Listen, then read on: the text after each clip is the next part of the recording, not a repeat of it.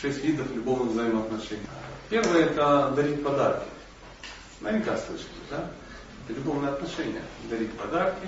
И как все в этом мире есть такие диалектические пары, или как это можно назвать. Если подарки кто-то дарит, то должен кто-то их принимать.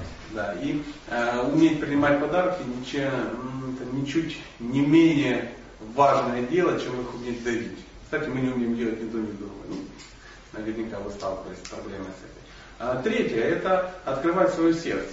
Если кто-то открывает, что должен быть тот, кто должен это выслушивать, уметь. Поэтому открывать сердце и э, выслушивать о сокровенном тоже надо уметь.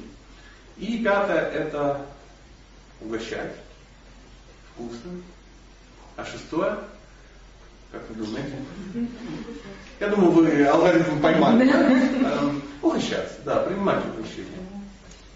Заметьте, это виды любовных взаимоотношений. А Камасутре ни слова. Заметили? Я тоже был в шоке.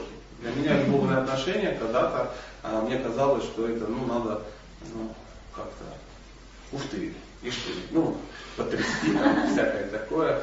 Э, знаете, как говорят, многие мужчины думают, что женщина это лампа Аладдина, ее надо тереть, тереть, тереть, это не então